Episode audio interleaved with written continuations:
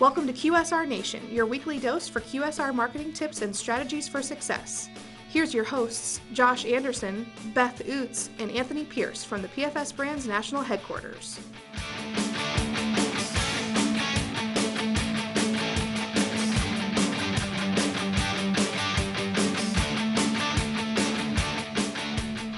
Hey, everybody, welcome back to this week's episode of QSR Nation. I'm Josh Anderson, Digital Marketing Specialist, and I have Beth Oots and Anthony Pierce, Retail Advertising Specialist at PFS Brands. Um, today, we're going to talk about upselling and how that can be a real um, revenue improvement for your location. I mean, just to put it into perspective, if you were just upsell $1 extra to 50 customers over the course of a year, that's an extra $18,000 plus in revenue. Um, and that can be extrapolated. You can, you can do the math on that. So just a small increase in revenue, obviously over the course of the day through upsells, can have a really big impact on your bottom line. Um, when it comes to like the price points and what you should be upselling, um, Tony, you want to talk about that a little bit? Sure. I mean, you can take you know some of our just smallest items. Someone is asking you know if they want a biscuit with the protein or a single side. Uh, those small purchases, in addition to what they're already getting, really will add up over the course of a time. Um, another great thing that you can do is highlight items that pair well with each other.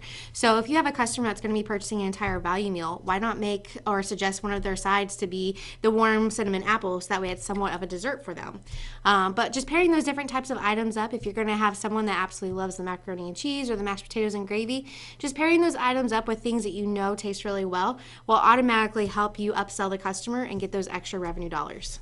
Exactly. So if they're getting a snack and they're going to get, you know, let's say they're getting our sweet corn with their two-piece tender, you know, like Beth said, just suggesting those uh, warm cinnamon apples as a dessert. That's a quick side sale and it's an upsell, so that can really help out a lot. Now, how does this work into um, upselling into from a snack to a family meal? Family meal or something like that? You know, it's really simple. Whenever you have someone that has some kids that's going to be kind of running around the um, the grocery area or the deli area, why don't ask them? You know what? You're getting yourself a meal, but let's just make it a family meal tonight, so that way you don't have to worry about cooking. You know, take the night off and just grab something for that evening, or even take it for lunch to go tomorrow. It really saves the customer time and gives them more value to the product that they're purchasing.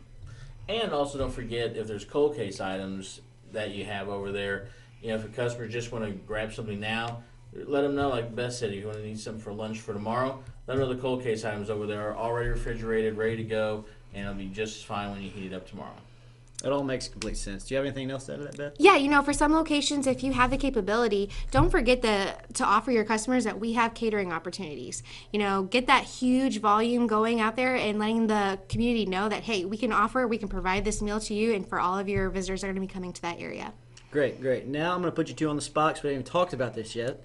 But uh, Tony is going to be the employee and Beth is going to be the customer. And let's walk through an upsell with Beth ordering three tenders.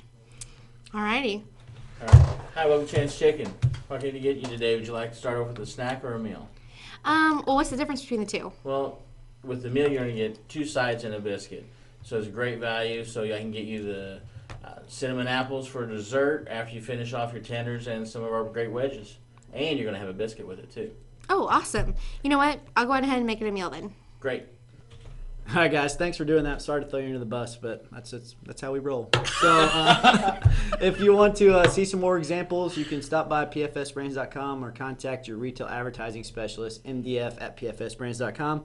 And we have some training videos on upselling, suggested selling, which can help you and your employees on your way.